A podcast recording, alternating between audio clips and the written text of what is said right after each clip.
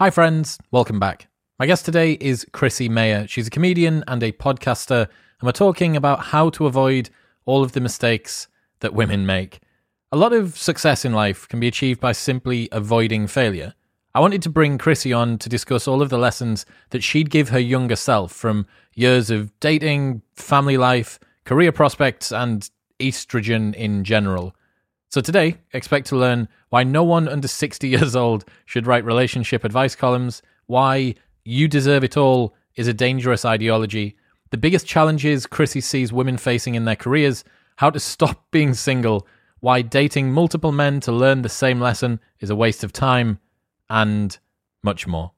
Basically, I always like giving lessons from people who've been through the ringer of life and come out the other side with some interesting insights. Sadly, uh, being sans a vagina, my ability to give girls advice on how to live their lives is is fairly limited. But I think there's an awful lot to take away from today if you're a guy, certainly in terms of understanding how girls' minds work. So yeah, maybe today can save some failing relationships and advance some careers all at the same time.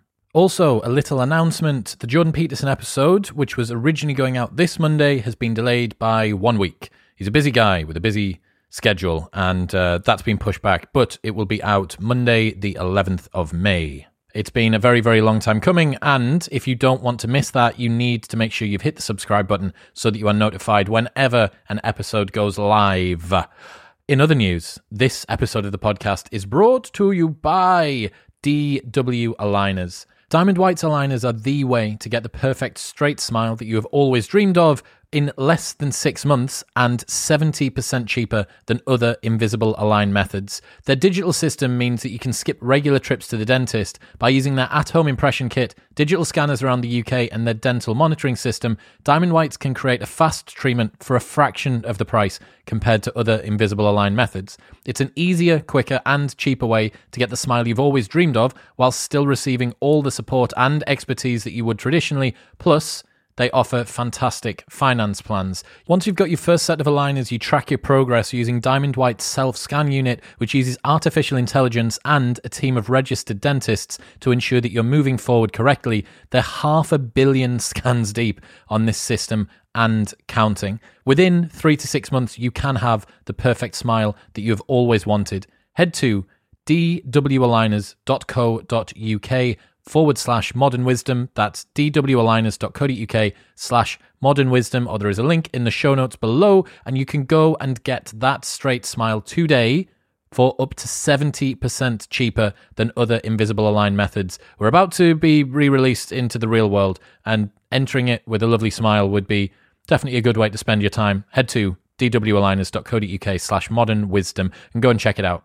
In other other news, this episode is brought to you by MyProtein. One code to rule all of MyProtein's website across the entire world. It is Modern Wisdom, all one word. It will get you at least 37% discount on all products, including all of their activewear. The fant- I, I can't get over how a supplement brand has managed to make such good clothing, but you can get 37% off everything from supplements to shakers, accessories, and their apparel at bit.ly slash modern wisdom. That's bit.ly slash Modern Wisdom, or there is a link in the show notes below that you can follow. You can see all of the products that I use and recommend from MyProtein, including their supplement towers. I put it in my newsletter this week. If you haven't got one, it's about £3.50 or 4 quid. I think with discount, it'll be like £2.50, and it will change your life. Go and see what I mean. You will never miss your supplements again if you've got one of them. Also, the girls' two pieces of leggings and tops and hoodies and stuff are absolutely sick. Tons of colours and that massive 37% or bigger discount. bit.ly slash modern wisdom. This is available worldwide. Wherever you are, wherever MyProtein shipped to, you can get this deal. Whew.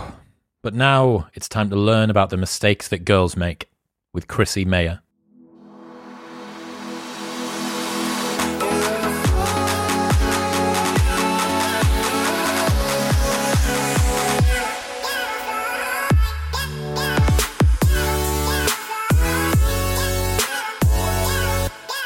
Chrissie Mayr, welcome to the show. Thanks for having me. Have you managed to get dog poo off your shoe? yeah. you know, it's starting to be springtime here in New York, and part of that means going around the yard and picking up poops and throwing them over the fence. Why is that only a springtime thing? What happens in winter?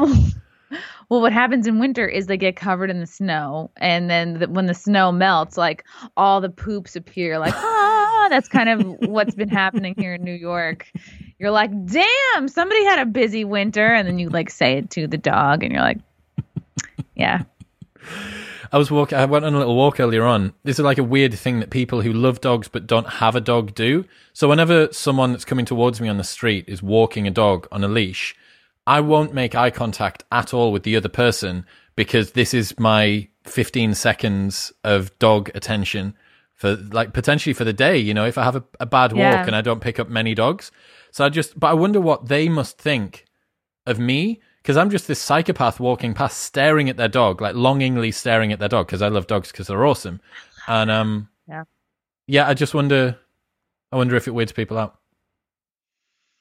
Uh, it actually makes me feel really good to hear that you do exactly what I do. I could not care less about the owner. Like it, exactly, like I I hoard as much dog time as possible. Like I almost think like you know like in, when I was in New York City more like there'd be dog walkers and then you'd be like jackpot. You know I like I will cross a street to to meet a dog and then like I'm like what would be like the next level thing that like the dog just couldn't. I think if you just laid down that would be the thing the dog like could not avoid. At that point it's like the dog is gonna jump on you.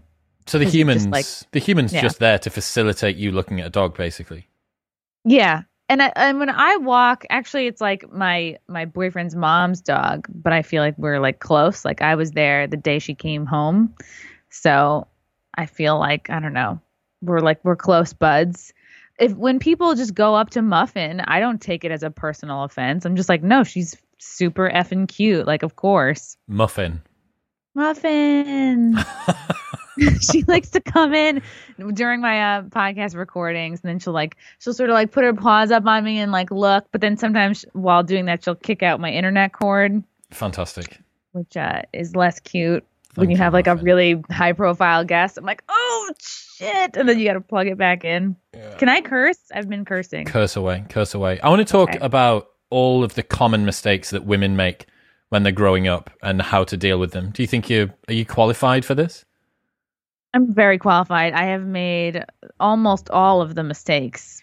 So yeah, I think uh, I think I'm I'm definitely qualified to talk about mistakes in my uh 20 something odd years of life. No, no, it's like you don't really know until you become 37. Now I can confidently confidently look back and be like, oh yeah, like if I had a younger like sister or niece or something, like a, just a girl in her like late teens, early twenties, I'd be like, "Sit down, all right, take take out a notebook." all right. So where do you want to start? What's what's first? Oh, there's so much, and uh, and that's the thing is to start with. It's maybe it's part of the. Um, I don't know if it's like this in the UK, but it's definitely part of American culture to like fully blame women or fully blame men. It seems like the easy cop out thing that you see folks doing is like like women love to say, "Oh, all men are stupid," or just totally group overly grouping people, uh, like overly grouping the sexes. Like, "Oh, men are dumb. All men do this," and then it's easy for guys who aren't having luck to be like, "Women are crazy. There's you know, there's no chance. You know, it's too much. It's too difficult." And that's that's what it is is like you have to keep going out there despite getting hurt. It's like yeah that's that's also life you know? I think it's just in the last couple decades we've like glamorized as a culture like like uh, the lack of hard work. And i think that kind of bleeds over to relationships our jobs our goals like how we live our lives. It's like i think we need to just make in general hard work like cool again. And I've had like versions of this conversation with so many people. But when it comes to relationships, I yeah, I can only observe like what I've seen, uh, like what messages I've absorbed as a woman. And usually, like a lot of young women will go for their sources of advice or information, like magazines or like for me I know like magazines were big growing up or like n- like now it's kind of all of this is mixed online. So it's like our magazines our news our apps is all kind of in this online world. And that's where we go for advice because like we don't want to talk to our parents. Our parents aren't cool. Maybe we don't have older siblings like or maybe our parents aren't like my parents weren't in a healthy relationship. They stayed together but they didn't like they were like from what I could observe, they didn't like each other. They weren't kind to each other. And uh, on one side, it was great because I developed my sense of humor from their kind of like sarcastic, constant back, like constantly roasting and, and undercutting each other. And uh, so that was good for like developing my sense of humor. But for developing my sense of like what should I look for in a partner, it was shit. And uh, you know, a lot of times like like as women, yeah, we'll seek out like oh magazines or advice from now it's like apps and all these articles. And um that is so not the place to go because there's so much bad advice in these like consumerist spaces. And I think so much of that is online and it just seems so easy to, to go for everything online because that's like our our whole world is just in our pocket and we're looking we're checking it 50 times a day. And that was like a big thing i learned from you actually chris the last time we did a show together. I've started charging my phone outside the room I'm like, good night, phone. And then I go into my room and I shut the door and I kind of feel like free. I'm like, free at last. It doesn't know that I'm in here. Yeah, they can't get me while the phone's outside.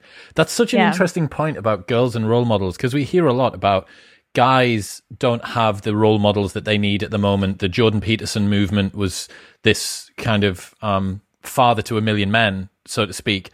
We don't actually hear that about girls, but you're saying that young girls are also a little bit or can be a bit directionless without role models too.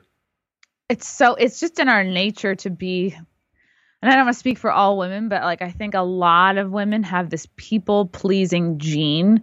I think it's what makes us good friends, good mothers, good listeners, good nurturers. It's like your strengths and your weaknesses are always kind of together, right? And we could go off on like what what they are for men too, but there's something kind of uniquely female about people pleasing and like we're perceptive, we can figure out what people want and give it to them without even having them to like without their asking.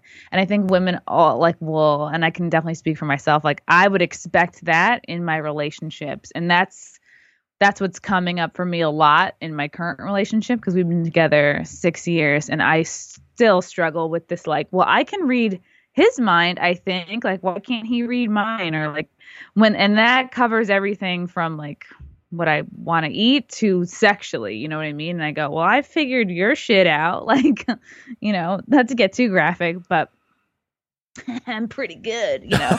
Um, yeah, it's um. But that's.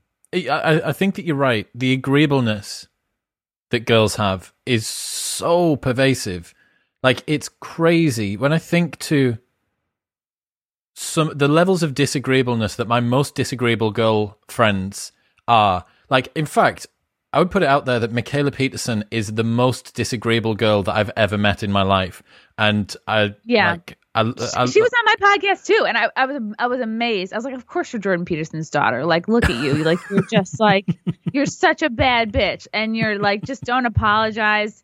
I don't know why. I guess because my mom was very much. I think it's helpful to look at your mom because you're you're gonna absorb. I think more from your mother than you do from your father. It's interesting. Like if I had a mm. really great father that was like talking to me all the time and giving a shit about my feelings, I think that would have uh, manifested in the way of like maybe I would have had a better picker for in terms of guys, and I think that's how that fucked with me. But my mom as my example. Like i was you, you're almost like it's a default like it's your template for your behaviors i think.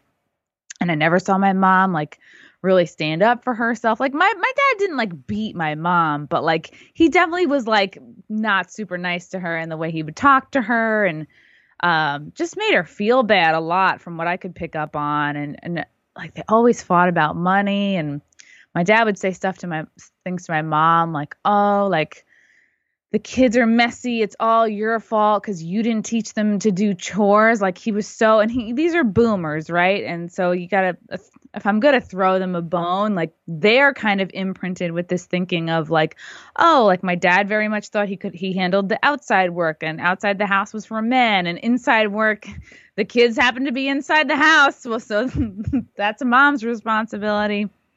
But it's interesting because now that my mom's passed away and we just have dad, it's almost and I like now it's like I don't I can easily go a month without talking to him and now he'll I'll kind of talk to him and I'm good. Like I figured out my business. I like through a combination of like therapy and having the right people around me challenging me, it's I've kind of filled in my own gaps and I'm good. But when I talk on the phone to my dad, he'll say things like, you know, just like call me if you ever need advice or you ever and it's like I feel like he's kind of pawing at something and it's and it's not to be cruel. It's like, yeah, I'm good, dad. You know what I mean? Like it's almost like he's going for something that he hasn't built. You yeah. know what I mean? Like Well, the other thing as well is there's this weird point that everybody gets to, both guys and girls, where your parents stop being the teachers and start being the students. There isn't a single person listening that hasn't had to teach their mum and dad how to unlock the iPad or to use internet banking or to order something from Amazon or do or whatever. Like, yeah, everybody's had to do that. And there's some point where the wisdom direction gets reversed and you're now teaching your parents. And this is probably being exacerbated because our parents' generation and our generation are so different. All of the rules that they used to play the game by now they no longer work. It's not about a job for life. It's not about hard work and seniority will get you through the end. It's about like understanding networking and communication skills online and stuff like that. These are skills that have only come about since we've been here. How could they have ever learned them? And then, yeah, it is when the power dynamic switches and, um, there is a little bit of guilt. I, th- I can kind of get what you mean there that you almost feel like not patronizing, but like a sense of obligation to still let the parent feel the respect.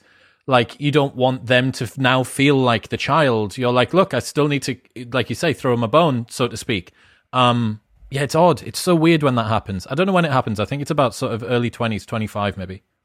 It is odd and there's such a difference between like of course i'll show i'll show my parents or somebody older or like my boyfriend's parents like a, a tech thing. And and sometimes there are boomers or like slightly younger boomers who are better at it they take it upon themselves to learn these new skills. And it's like i don't i don't mind showing someone the same like technical thing over and over again but like i think my unique thing with my dad is like you didn't put time in into developing a relationship with me like throughout my whole life because that was always mom's job. Like you know always when you call call mom or mom calls you like my mom would be like oh how's this thing? How's that thing? Even if she didn't like understand or know about like the intricacies of like my goals or comedy or whatever she would ask about them.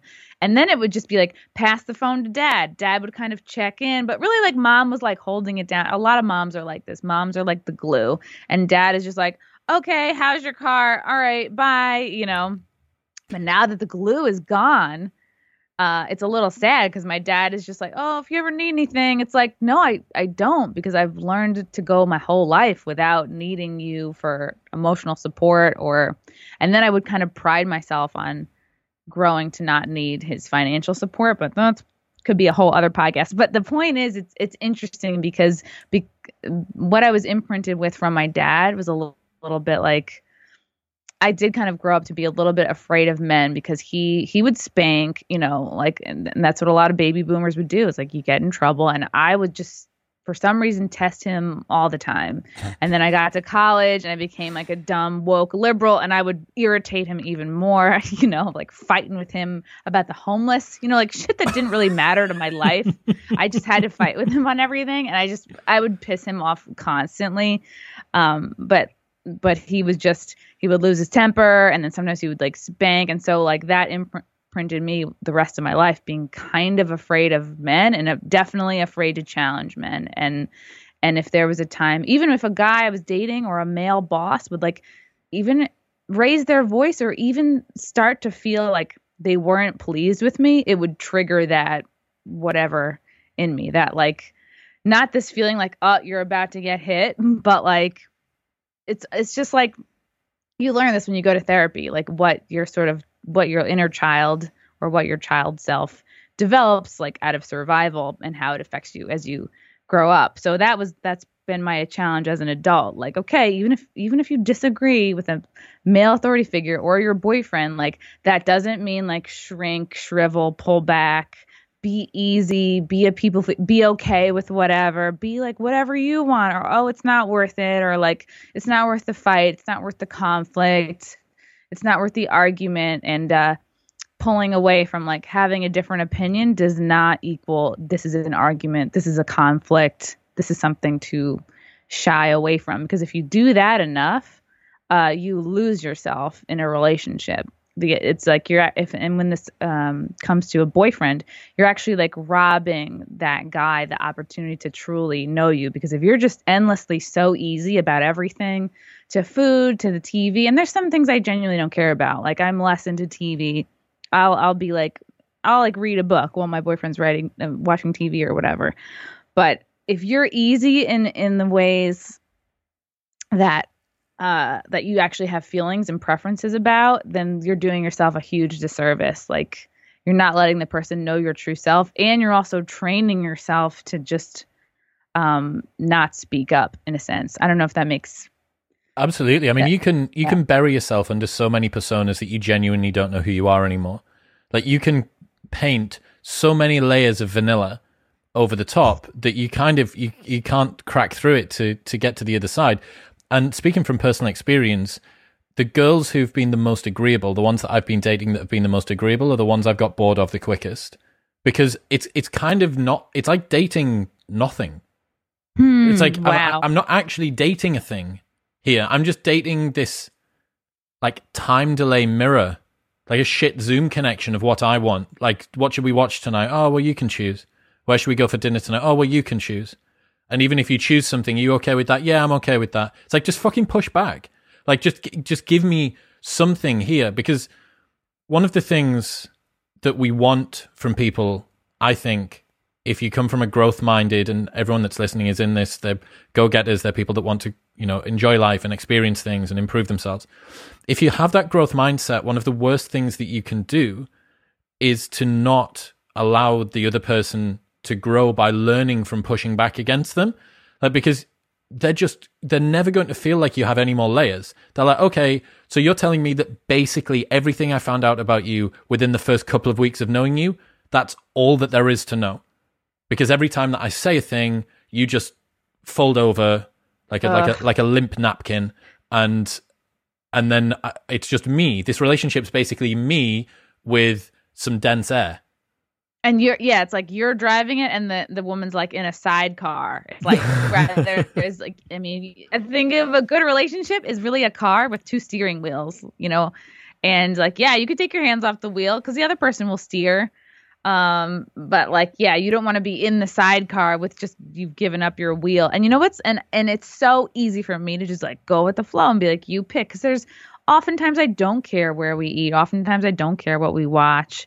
Um, but it's I if you're a person who's struggling with that and you're so used to whatever you want, a good place to start is with what you don't want. Like if if uh, it's good to practice this, like my boyfriend would be like, "What do you want to eat?" And I'll genuinely think, "Well, what do I definitely not want? Like I definitely don't want pizza. I definitely don't want anything like bready or carby, and I definitely don't want sushi because we had that last night." And then that can be an easier way to to because if you're not someone who's used to constantly because I always would equate it with being a demanding chick and and I would always be like well you don't want to be a demanding chick. Guys don't like a nag and then that got so deep into my psyche that I just wouldn't ask for anything because I didn't want to be uh, like a demanding nag. But to hear you say like yeah you're so a woman can be so not a challenge that you lose interest you're like oh no like I don't you don't want that either. That fucking sucks yeah, it's difficult. It's yeah. it really is like you don't want as with everything, the messy middle like somewhere some nice little balance of it all like you want enough pushback but then i've also dated girls who've been so disagreeable that every these tend to be the more sort of intellectual ones but like every conversation has to be justified it ends up with a debate like about I watched this thing and it was really interesting about that. And then there's a, a 30 minute discussion about, and I'm like, look, I just fucking watched a thing. I don't I don't want to have a discussion about whether or not that guy killed him or that guy killed him. It's like it's just it's just a thing I watched. Like, can we move on? And um, yeah, especially as guys, when dating girls who are disagreeable, I think sometimes you can get almost locked into a a, a, challenge game. You enjoy the challenge of constantly trying to slowly wear down the di- disagreeableness. Whereas with agreeable girls, what you're trying to do is bring that disagreeableness out of them. So it's kind of the the balance between the two. Speaking of of dating, what were the most regular errors that you made when dating guys? the errors that I made. Okay, I did take some notes here because uh, I have so much to say on this topic. the, I I um the mistakes I made personally, I was I, first of all, and and you guys might not see how this is related, but it ties in. I spent way too much money, like in my 20s, even through my 30s. Just and I think the the pandemic has like really made me put these things into perspective. Like I spent way too much money. I was a slave to consumer consumerism instead of like focusing on discovering my true self. Like of like of course it's okay to buy stuff you know like i was so happy to buy all my equipment for my podcasting stuff. I'm so happy to buy like you know even even a mug you know you know the other day i like i did tim pool show. I bought a mug at a diner that that i was at on the way to go do that. It's like stuff like that is meaningful to me but like i used to do so much mindless brainless shopping and i i think i was doing it to like fill a void or whatever. Um and I noticed the more you pull away from just being a, a mindless consumer, it's almost like you do it as a stress relief too. It's like I a lot of the TV I used to watch, like when I was much younger, I would watch Kardashians and like the E network, like celebrity stuff with my sister because that was like our bonding shit talking time with my mom too. But like as I grew into like myself more, I would just shop like almost to relieve stress or to like distract myself from like what I'm what's really bothering me. So if you can pull away from that, like check out of that for a while and then really focus like deeply on like what is it what is it that I need to pursue? What like first of all, what brings me joy? What makes me feel the most alive? And like how can I pursue that? And and for a lot of people, it's like, how can I pursue that despite all my responsibilities or my day job or taking care of my sick parents? Because I think when you hang on to that thing, that's also the thing that makes you interesting and edgy or whatever in a relationship. It's like, yeah, sure, anybody can be hot or like nice, but it's your interests that I think make you like edgy or interesting or like um, make a guy be like, oh, like what's what this is interesting. Like what's what's under here. And it's so easy, like we make fun of it. Like it's so easy to just like be basic and sort of um absorb or consume like the sort of basic easy culture like any meme account like betches or any any like you know tiktok or like memes like the classic easy stuff that's easy to consume like if that's if that's your whole world as a woman like oh, man that's just gonna make you so, like kind of intellectually soft and and uh you're not doing justice to yourself because it's because it's like if you get to be in your 30s and you're like, oh, you can't name off four things that you fucking love. That's like you haven't spent that spent that much time digging, you know. So I would just watch it. If you find yourself watching a lot of dumb TV or just a lot of TV in general, and uh, I think it's about really finding those. That's your the job of your 20s. I think is like really finding your interests because that's gonna hold you whether or not there's a guy in the picture. And any guy who's like truly into you for the long run that's how you can find out if they're if they're worthy. It's like if they if they get your dreams and your goals and they help you and they support you in pursuing them man that's that's somebody that you got to look into a little bit more deeply and sort of like see that through. And i think the mistakes i made is i overvalued like hot sex and lots of sex. And i, I remember like there was a month where i was just like google calendar apps. I think I, there was a month where i banged like 20 people or something but then it was like it was like an addiction and a high and then they would they would leave and i'd be like who's next? You know instead of thinking like who is gonna who is gonna be like my personal cheerleader or whatever who's gonna be like my ride or die my best friend or whatever.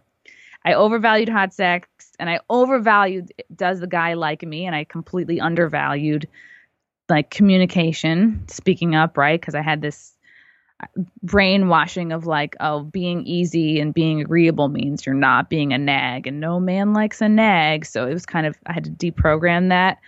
So I had to uh, I undervalued communication and I undervalued me liking the guy. It was always like, oh, am I good enough? Am I hot enough? Am I competing amongst these other women instead of flipping it to like, is this guy good enough? Does he even have a job? You know, he was late. um, That's so interesting because yeah. in relationships, the sexual protagonists are almost always the men, right? The I learned this the other day. There's something called the Gini coefficient, which is a way that works out inequality within a system. So it can work out the levels of wealth inequality between countries. The level of in, uh, the Gini coefficient for Tinder is greater than 95% of all countries. All Wait, genie? Do you mean rubbing a lamp, genie? No, G, it's it's the G G I N I. It's like just a it's it's just like some sort oh. of um a particular formula that allows you to work out how much inequality is in a system. The way that it works on Tinder, the bottom 80% of guys are competing for the bottom 20% of girls and the top oh, right. 80% of girls are competing for the top 20% of guys. So I it, both of those situations you have um, a funnel that people are trying to get past. And actually what you've said there is totally correct. If you as a girl are aiming for that top 20% of guys, you're basically competing with f- three other girls for every one guy that you're trying to And get. they all have eating disorders cuz so you'll never win. Yeah.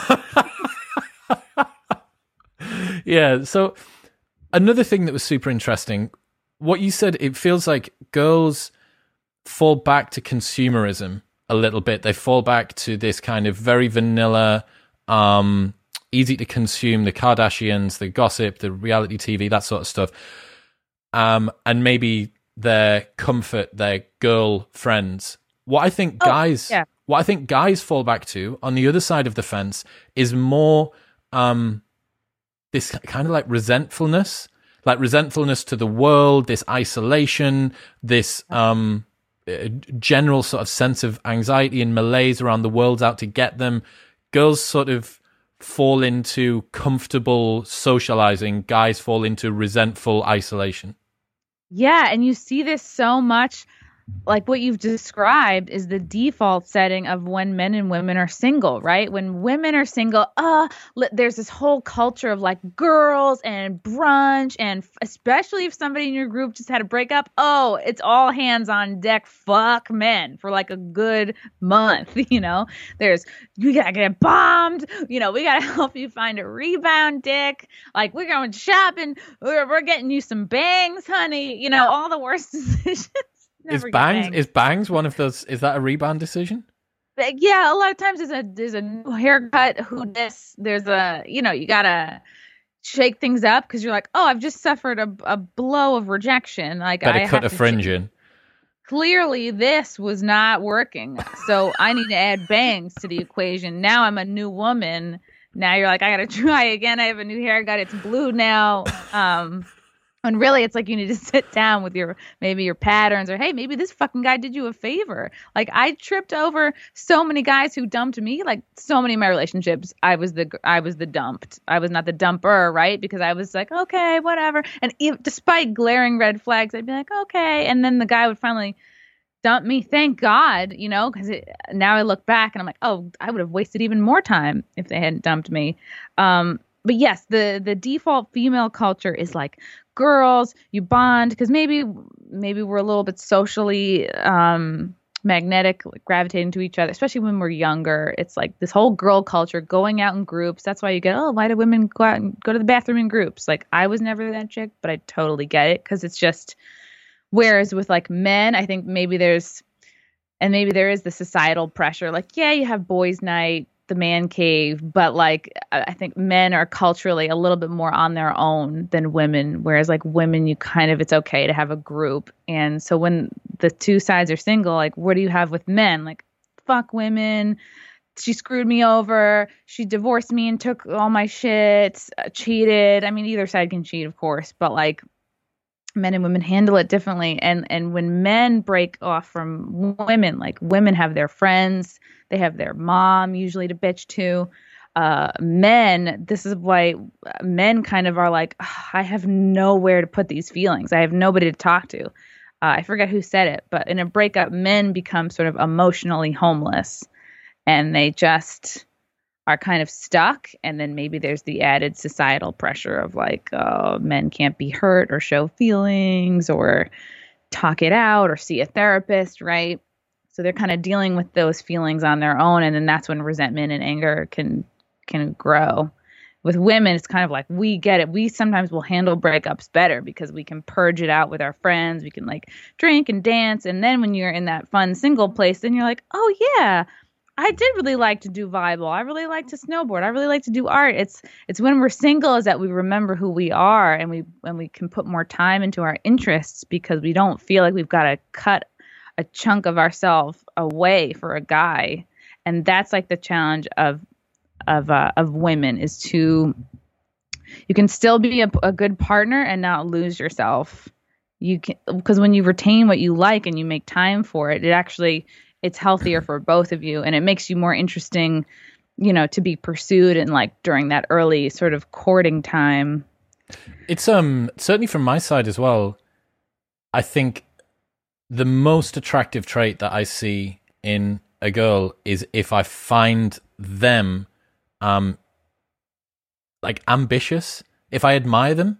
Like if you admire the person that you're with that's one hell especially if you're a growth minded person because everyone that likes to grow looks up to the people that they think have achieved growth or are achieving growth and they think wow i wonder what i can learn from this person. If that's the way that you view if you admire the person that you're with it's such a, a compulsive powerful draw toward them.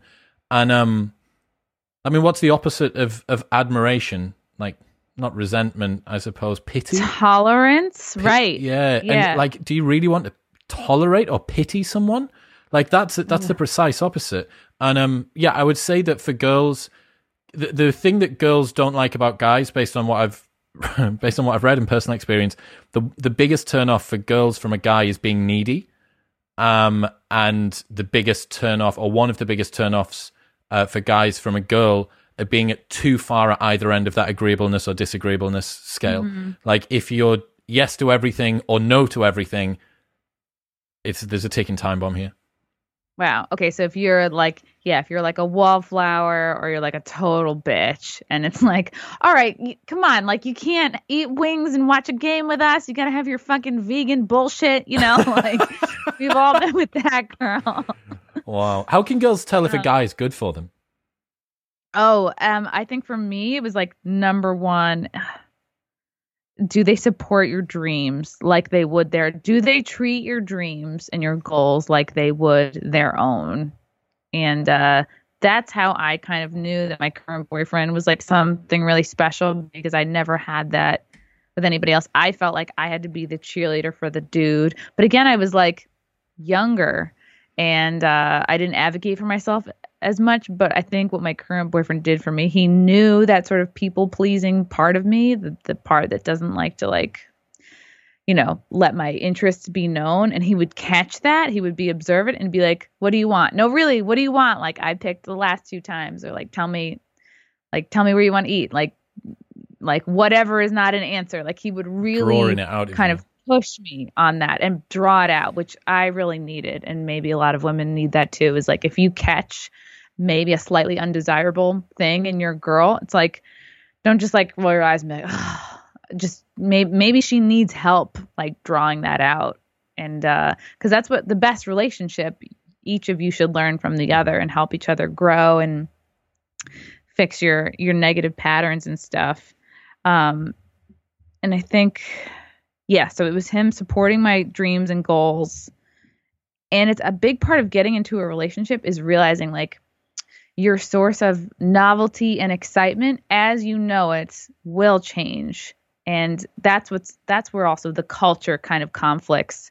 People are, are so shocked, like, oh, why is the divorce rate so high? It's like because our culture kind of conflicts with the conflicts with the values that are needed to sustain a relationship. It's like you shouldn't be reading advice columns written by 20 year old women who haven't, you know what I mean? Like, I feel like all advice columns should be written by like 60 year olds, you know, or like 70 year olds who've like been been in it with somebody, like been in the shit. Um, like don't don't listen to dating advice from like people in their 20s. Like they just haven't lived enough life. And uh, and I find a lot of these ad- advice pieces, what they're in, whether it's news or magazine or it's what's behind that is either pushing some kind of political agenda or they're pushing products. So that's why it's good to kind of disconnect like really evaluate where you're kind of looking for advice. Like podcasts, of course, are great, or like asking, you know, if you have an aunt and uncle that have been together forever, or your parents if they still really like each other. Um, asking them for relationship advice is, is better, I think, than consulting the sort of like the mainstream garbage that's out there. Um, and uh, and this this concept, like women will hear this a lot, like you deserve it all. Don't settle girl. Like you like you you basically telling women that like uh your self-worth is is equated with not settling which is equated with like if you find one thing wrong in a guy like toss him out. This whole like you deserve everything or the per it's giving you the message that you deserve to the perfect guy which doesn't exist. And i fear that in the meantime you could a woman could be tossing out or a man could be tossing out plenty of like really good people you know? Um but it's hard to like and and and ultimately having a relationship with someone is going to involve right your your novelty and excitement as you know it is gone right? So it's not the going out it's not the chase it's not the pickup. Like for me i loved that shit. I loved like being picked up on like a, a, a, whatever weekend or whatever. Fucking, I'd go out Tuesday with my ass hanging out and be like, let's let's do it. So, and that was so. But you know, when you're in a relationship, you're like, okay, that's you got to find your novelty and your excitement. You have to kind of build it from the ground up with this person. So for me, my boyfriend, like we fucking love snowboarding, and it kind of generates that adrenaline, and it's the sense of achievement and it's a challenge and we're like falling and busting our ass and we're like hmm. laughing about that. So and it's you can't bring your single life into into a relationship. So i think the messages that that young men and women are hearing are not really are confusing. Um not that not that saying like oh there are some elements of like conservatism that i think help in terms of like yeah if you want to settle down with somebody like reassess your values and and I don't know. I think the idea that oh, like you deserve it all, like don't settle, is so damaging because you you can waste so much time waiting for like that perfect person, but there's no way to make the idea of sacrifice and working out problems like sexy. Do you know what I mean? Like you yeah. can't really meme that the way that you can meme like you deserve it all, girlfriend. Like it's just yeah, you the the simplest answer often like is is correct in principle, but really bad to try and push forward.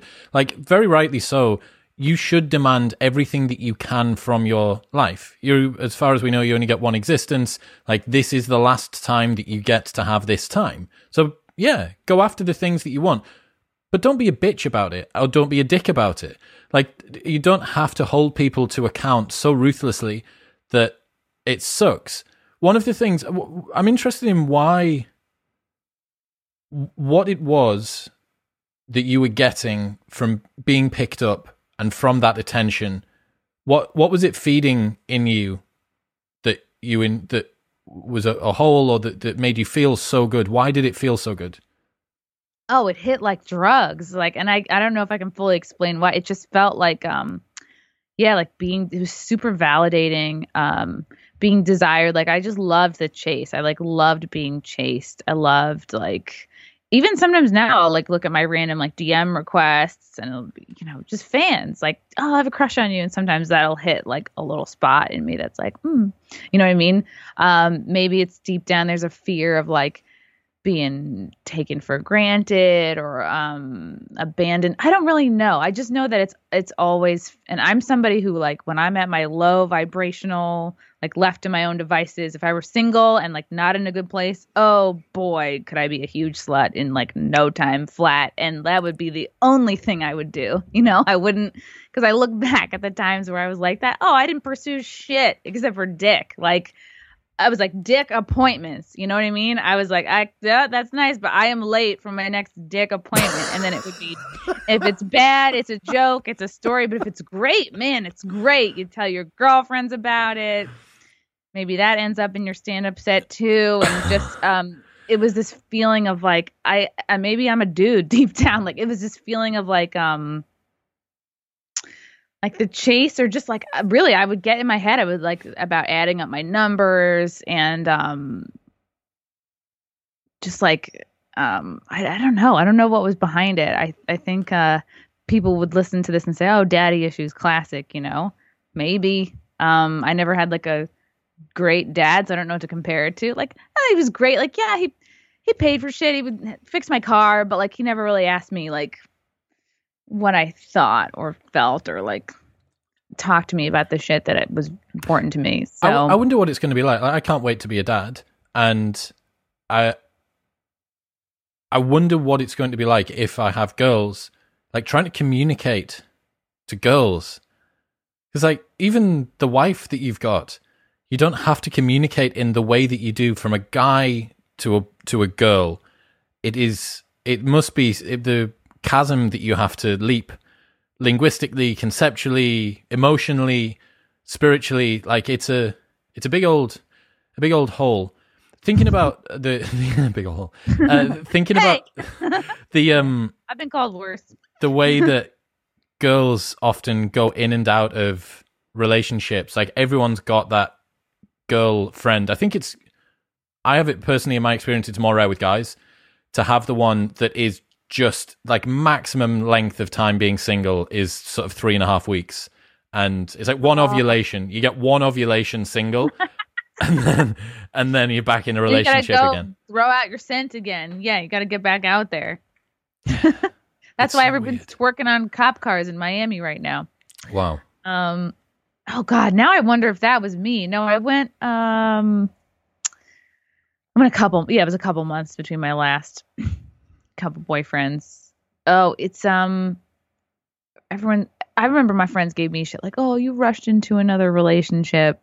Wouldn't necessarily base it on that because if you're not you can also take time for yourself in a relationship. You you may not need to be uh, I need to take six months or a year off of dick to find myself. Like I've heard women do that, but you should be able to also find yourself or reclaim yourself in a relationship too. Like those are good skills. It's that whole like up have I lost myself?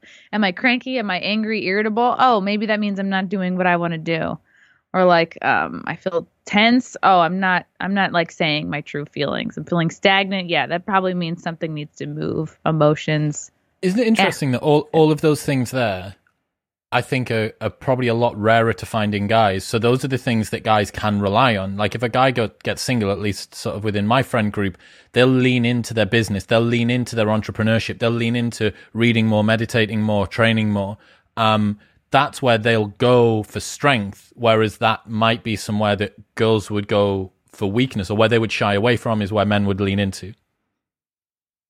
I think I have known like women like yeah you when you are single it's like oh yeah like now i have time for myself again which sometimes that does mean working out more. You're back to your like single single girl schedule. And it's like you probably would fill in that boyfriend time with like friend time or like yeah trying to get dick time depending on like how you take it how you how you take the breakup.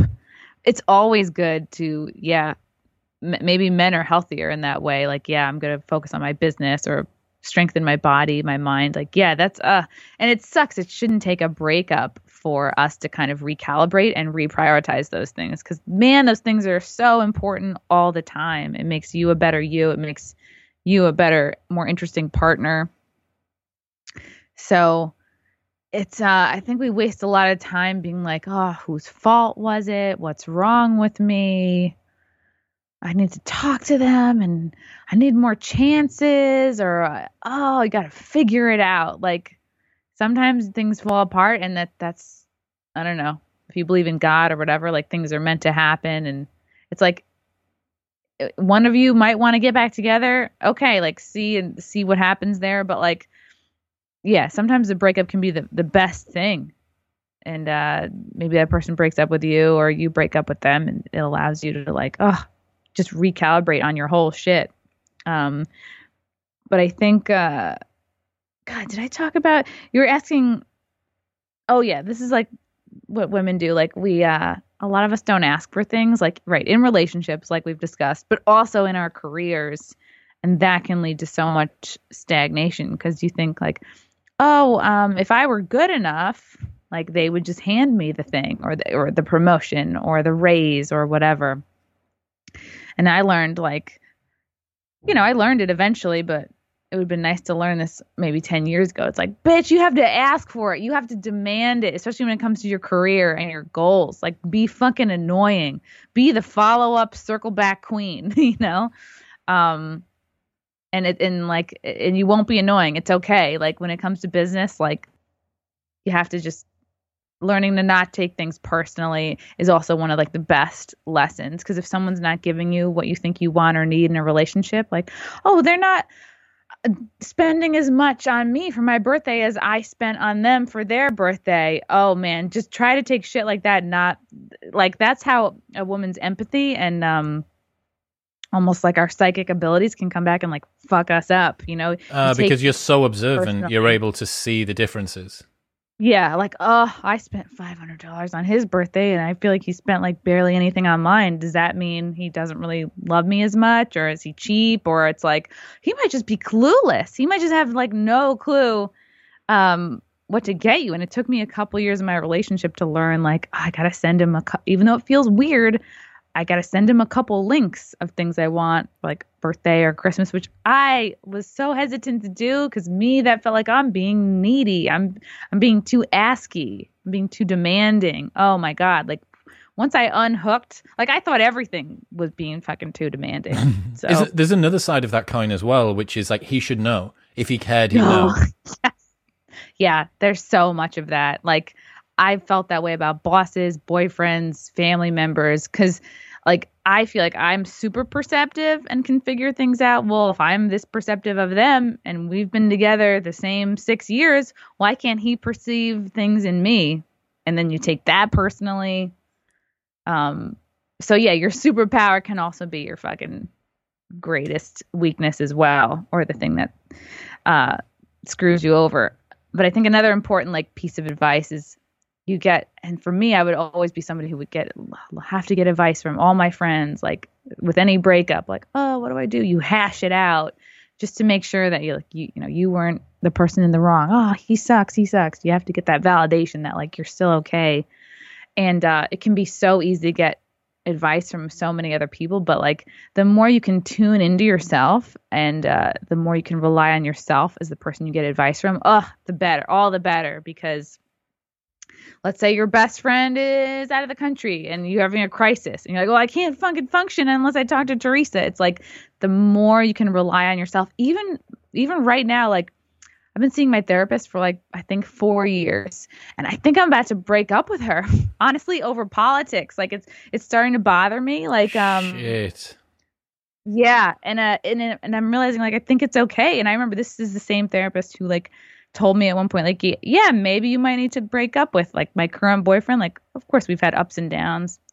And i remember she like and i was like i think a younger Chrissie would have been like gotta listen to the therapist. She's the professional.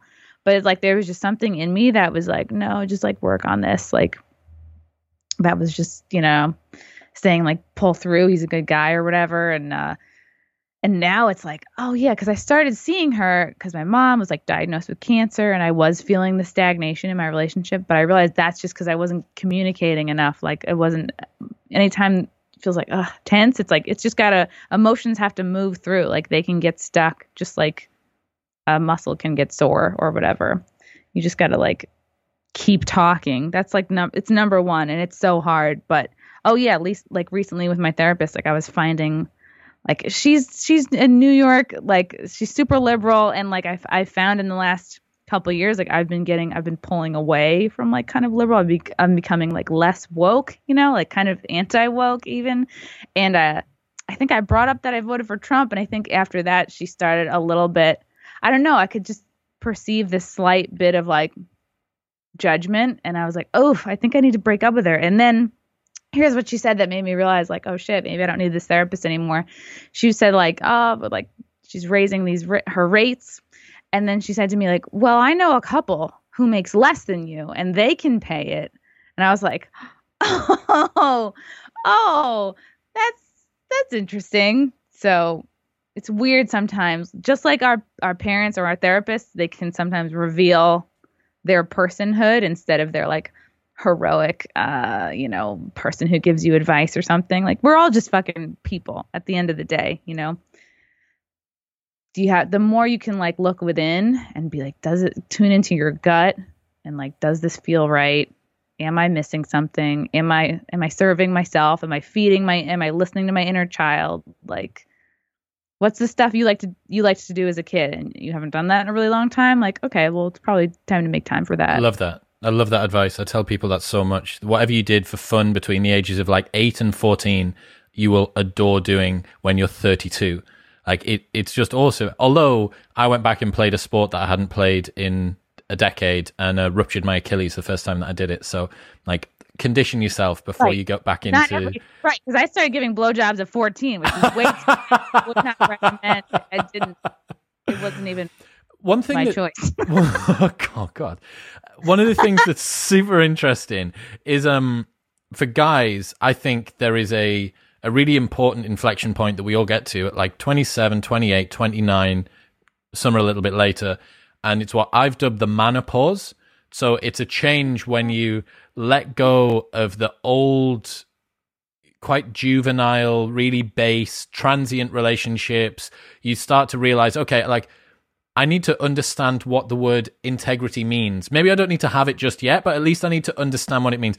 I can't continue to get wasted and get a couple of bags in on a weekend and sniff my head off with the boys until Monday morning and then like not really do anything. Like I can't do that. Like I need to I need to knuckle down and, and, and try and do stuff. And that seems to be really formative. I know there's tons and tons of guys that are of that age group that are going through the manopause right now and are, are trying to come out on the other side as this much more aligned, much more awakened, better understood human. What are the key ages that you found, or what are the ones that your girlfriends went through where you saw these real profound changes? That's so interesting that you say that. First of all, because like around the age of 28 is also, um, and and for, I don't want people that are like not into astrology to immediately tune out, but like 28 is also the age of like your Saturn return, and it's a it's it's a year of like a lot of sort of like change and growing up, and things are coming together, and you're sloughing off like old bullshit. So I'm sure that's part of it. Um, it's so different for women because we have the added uh, thing of am I do I want to have kids or not? And and I would say just uh, you don't want to start thinking about that. Like if you don't want to start thinking about kids until you're 35, that sucks because it might take you a few years to to even find somebody like decent who would be a good dad. So even if you're even if you're sitting here listening at 30 and you're like I definitely don't want kids. It's like yeah, if you approach finding a guy almost like who would be a good dad, I think you'll you'll ultimately end up with a better partner. And uh and it's and that's the thing is like hooking up is so fun. Oh man, but now looking back, I know that like there's only really 10 or 12 different kinds of dudes.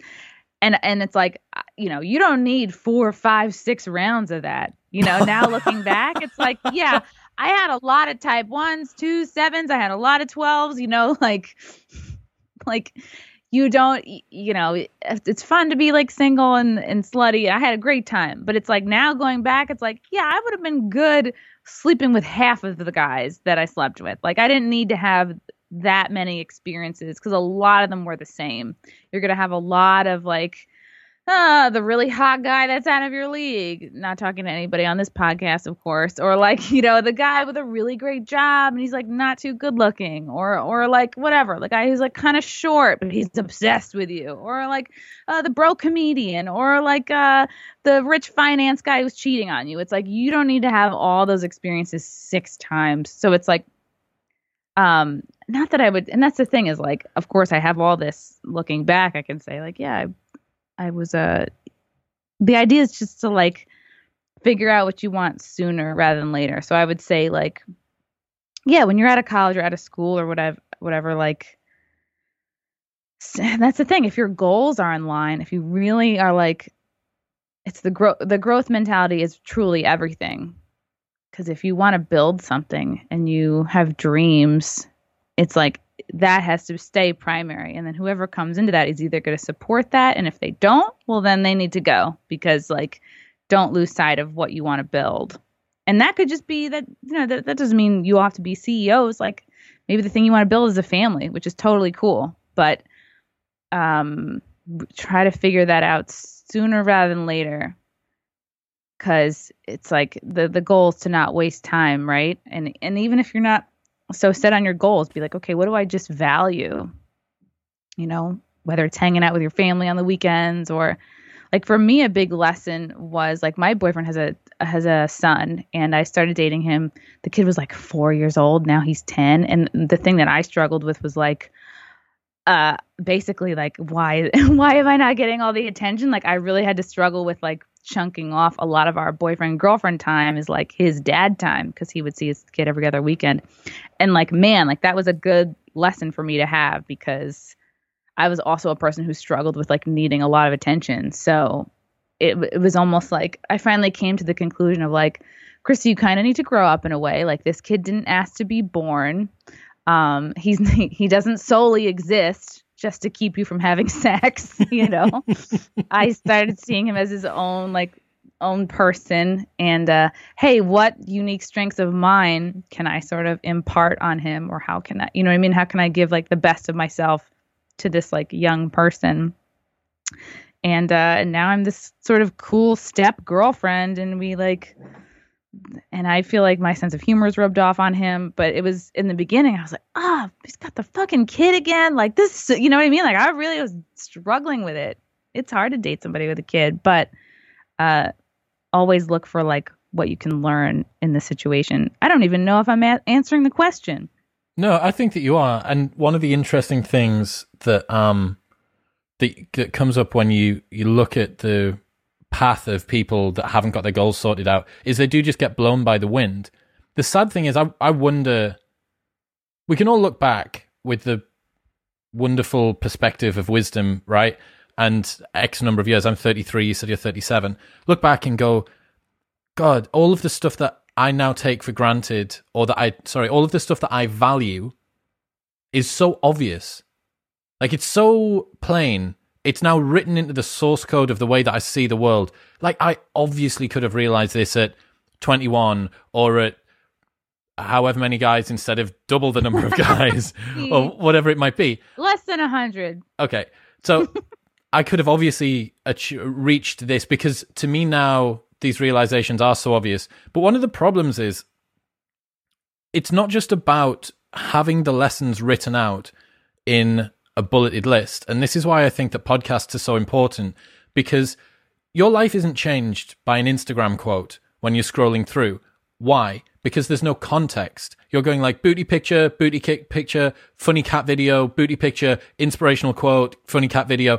Like, you need the context around the message that you're getting. You need to hear it from a thousand different angles and a hundred different people. You need all of the different ex- examples. And you said like you don't need to date the same guy with a different name and a different face six times to learn the lesson you could have learned from the first one. But lessons are quite hard learned sometimes. Like you do need to hammer them home with a number of different mallets, as it sounds like you were hit with, and um, then like this is sounding so sexual all of a sudden. Like, you keep bringing it up, and um, yeah, I just think that they're really hard learned. These lessons are super, super difficult to to get into your head but certainly focusing on what it is that you want to do and not taking things i think everybody takes stuff too seriously especially when you when you're 21 the, whatever the thing is that's happening has probably at most happened maybe once or twice before. So obviously it's going to be a big deal. If this is only your second breakup or maybe your first breakup it's going to be massive because you've never had one before. When you're on breakup number 20 inevitably just the size of the waves is going to be smaller because the scale of the map that you're looking at is going to be less. So, yeah, I think um mm. We can berate we can berate ourselves over not arriving at our realizations earlier, but on the flip side of that, I I wonder how much how quick we can iterate on it in any case. If you're 23 and single and love drinking margaritas and, and partying with your girlfriends Thursday, Friday, Saturday every week, like you're not in the place to even receive the message, even if you got it. Yeah. Yeah. And it's just like, I guess it's like you don't learn it until you learn it. It's so wild because you can't, uh, right. Like, and, and I remember I hated hearing when I was in my 20s, oh, you got to have a kid soon. I fucking hated hearing that, you know? Like, I, I, I would hear it from my mom and I'd be like, I I'm not even with a guy I like. You know what I mean? I hated, um, you know, I would move from apartment to apartment. I'd be renting forever, and my mom would be like, and I would just be like, oh, I want to buy like a nice bed or a nice dr- chest of drawers or something, and she'd be like, no, don't. When you settle down, like she would almost shame me for renting, and uh, I hated that because I was like, oh, and in her eyes, I'm not like good enough to buy like a good piece of furniture yet. I'd be like, what? Um. So some people are so at odds with like what their parents are telling them to do um yeah it's so that, that's the bitch of it is like for women because it's like you could be so convinced you don't want to have kids in your 20s or even through your 30s and then you could wake up like in your 40s and be like fuck i really want to have a kid so That's the challenge, right? Like that's Yeah. the that's the big elephant in the room, I think, of of modern life, especially for women. Um, a really reassuring stat is that in the UK, more women had children over the age of forty than under the age of twenty last year. whoa Yeah, Wow. which is, which is pretty cool. Um, but there are some challenges that girls face now. You think about the loss of tradition of marriage, the increase in transient sex, the fact that allowing women into the workplace with more equality actually makes them have to make a really difficult decision. Because previously, if there was no career on the table, you didn't have to choose between career and family. Like, obviously, in a democratic society that's a meritocracy where you can be anything you want to be, we love the idea of giving people choices. But the paradox of choice can hurt because when you have a choice to make that's on you, you're always going to think about whether or not you made the right one. Whereas if you're just pushed into one direction, people oddly are actually more satisfied with the outcome. So I'm not I'm not saying that we need to go back to not allowing women in the workplace, but my point is that dispensing love it yeah Disp- yeah, just stay at home, what, reading Dr. Seuss books, and uh, dispensing with the traditions of the past means that you now have challenges that there aren't any um, existing narratives to give you the solution to. Like we don't know what it's like for women to be in the workplace for more than like forty years or fifty years properly. Like this experiment is two generations long, and we think that we understand how it works.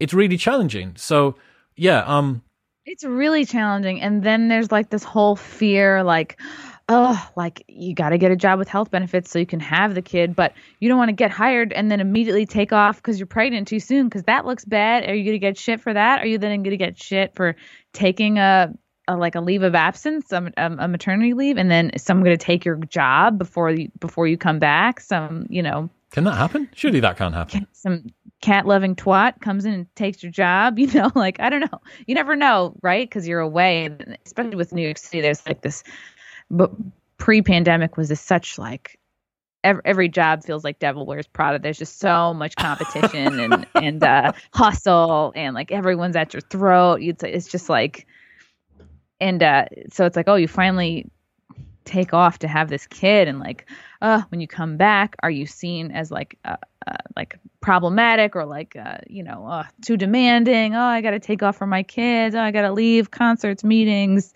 and then is your boss gonna like roll your eyes and be like ugh you were a lot more committed when you were fucking 21 with no kid. It's really hard. It's so hard. And and i would i'm gonna blame the culture for a lot of this because man does the culture make it so easy to instead of like learn let's say you need to learn a lesson a, a pattern a toxic pattern about yourself whatever it's from your parents or whatever. And then you, instead of like learning that lesson with that with guy number one you're like well uh, we had that first argument goodbye back on the app swipe swipe swipe. You're you're fresh right with guy number two but you're you're like and let's say that issue doesn't come up for another three months. Oh, oh well part of you is like i don't want to learn that lesson. Oh he's he's a dick dump, you know, back on the app, swipe, swipe, swipe. You're with guy number three, same issue comes up six months in. You know what I mean? Like, so now you, a lesson you could have learned in a month has now taken maybe a year because we're in this like disposable, people are kind of disposable. That, uh, you know, there's unlimited options on the apps. You can always, there's so many more fish in the sea, but like, is it possible that you just delayed you learning that lesson out a year? And some people do that for I mean many many years they'll they'll avoid learning lessons. So I'll tell you what's weird the boiling down of the culture to its sort of simplest terms. You talked about TikTok and meme culture earlier on. That really does reduce down all the context that we were saying drives these points home and allows you to understand the lessons. It if you turn something into a lovely pithy little aphorism, like if anything is the length of a tweet, you probably need to know more than just that to fully understand it. Like that's that's a pretty good rule to use.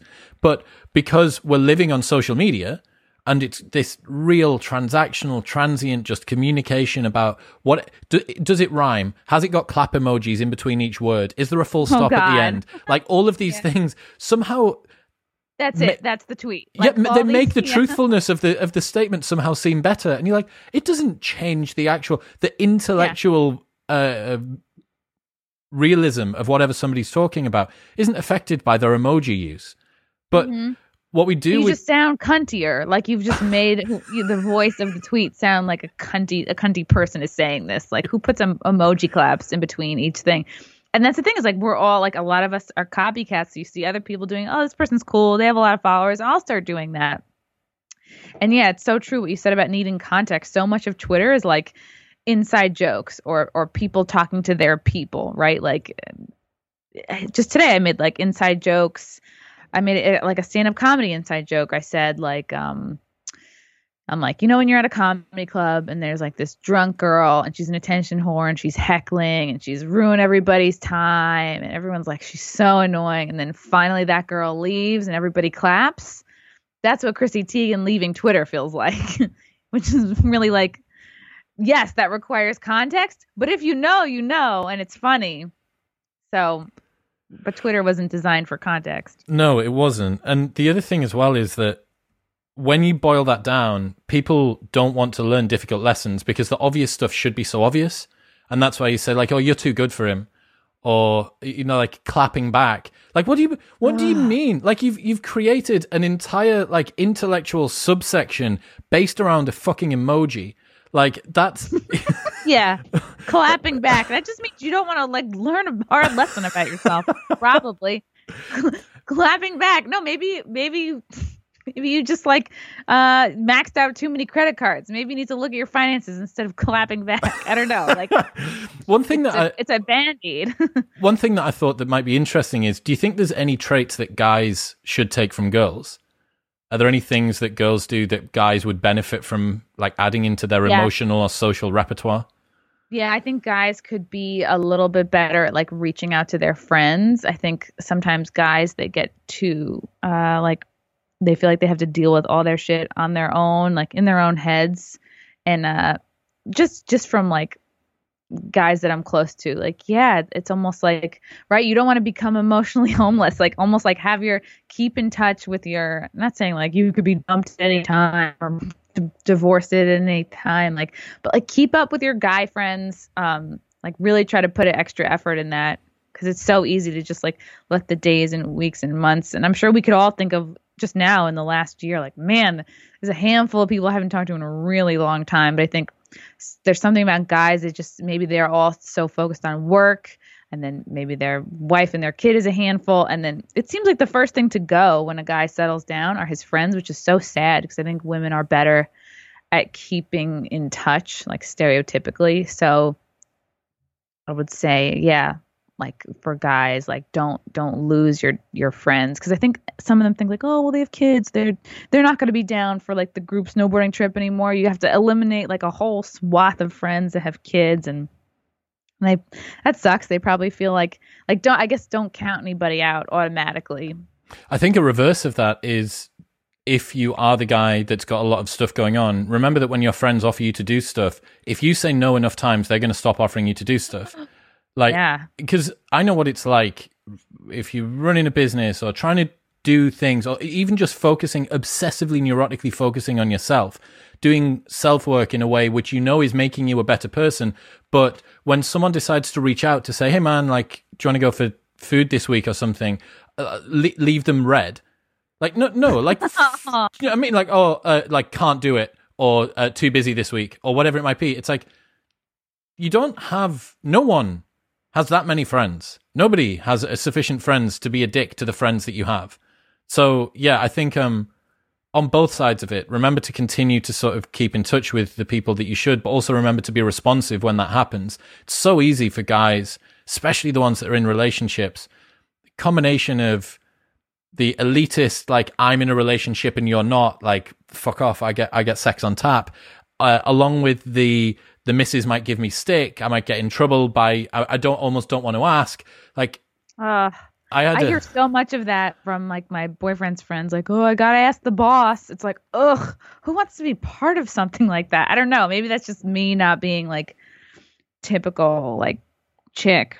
It's like, a very common among yeah. like past relationships, but that's born out of the girl being insecure around you not liking her sufficient sufficiently. Um, the subtext of I'm going out with my friends is you are choosing your friends over me, which is you don't like me sufficiently. So Ooh. really, really where it comes from is you just needing to say, look, I want to spend time with you. I enjoy spending. It's it's a reassurance. It's a cry out for attention and reassurance. But God, oh. it gets so old so quick, and you can only take a few of those before it before it sort of starts to, and it'll it'll totally degrade the relationship because if if everything that a guy has to do outside of the relationship, he knows is going to come with this, like McDonald's, ha- yeah, yeah, well, this McDonald's Happy Meal of like extra toys, and there's a bag of grapes and all of this other stuff that I need to, I need to eat before I can actually get to the fucking meal. you don't have those in America, do you? You just have, you we just have, have apple like, slices. yeah, but they're they're deep fried, aren't they? They're deep fried and they're inside of a donut. You need to eat the donut to get to the to get to the apple. Yeah, there's apple slices inside of a donut. They'll give you like a bag of like wet apple slices that are like obviously there's some kind of preservative in there keeping them like from going, you know, brown. Um, but that's so interesting and it's like it's good to think of yourself as like even if you're the best girlfriend or wife ever, it's like you're still just one color and uh you need there's certain colors that he's not going to get from you. Like you get a color, like you're trying to everyone's trying to be a rainbow, right? Whatever. But it's like a woman, it's like you're you might be a great blue, you're a great shade of blue, but you're still blue. And like maybe working out is yellow. And his you know his business or his feeling of building something okay that's orange. And maybe like kids are red or like whatever. Like playing guitar is the purple and it's like you can't don't even try to be all the colors like don't try to be that don't be the cheesecake factory that thinks it's so good at oh, making God, all I food fucking love the Cheesecake Factory. Oh, really? Maybe it's a bad example. no, no, no, no. So I get I, it's a perfect it's a perfect analogy for what you're talking about. But God, the Cheesecake Factory is phenomenal. Like that place. the fact that maybe I mean like the pizza place that also tries to do Chinese food. That okay, yeah. to do. I wish yeah. I, I want to, I don't know if they have them in the UK. They every time that I go to America, and it's so bad because all of my America friends look down on me. Like I love Denny's. Denny's to me, I'm like yeah. they do solid chain unbelievable breakfast. They're open at like yeah. 5:30 a.m. for no reason at all. They they they, they still haven't closed like, and yet also haven't opened yet. And um yeah, IHOP diners. Yeah, that means you're like a uh, not high maintenance. Yeah, I get down with Olive Garden. Like, oh, why not Applebee's? Yeah, I love it. Look, Chrissie, uh, I really, really appreciate you coming on. Hopefully, we've saved some people, some girls, and maybe some guys from uh, making some awful mistakes. Where should people go? They want to check out more of your stuff. I hope so. Yeah, yeah. I would say like the number one thing is like, do they care about your goals? Uh, yeah, check me out on all things social media at Chrissie Mayr. Um, check out the Chrissie Mayr podcast, which is on iTunes, YouTube, Spotify, SoundCloud. Chris was on an episode, it was really, really wonderful. Um, I'll do interviews with like literally everybody P- political personalities libertarians porn stars comedians like there's something for everybody. And then uh, i have a show called the wet spot on compound media which is a subscriber based network uh, mondays at 7.30 p.m eastern. And that's like a sex dating relationship like fluffy fun advice show. But yeah like my podcast stuff is all free so check that out And yeah, follow me on all the things. And I am doing stand up. I have a huge stand up tour. If you're listening, if you're in the US at all, just go to my website, chrissiemayr.com for tickets. Like I'll be going to, you know, Delaware, Florida, Oklahoma, Austin, Nashville, Alabama, Cleveland, Appleton. So check it out. Sick. Is your Tim Pool episode up yet as well?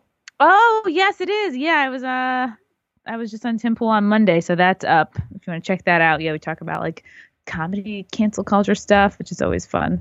Awesome. Thank you for coming on. Thanks, Chris.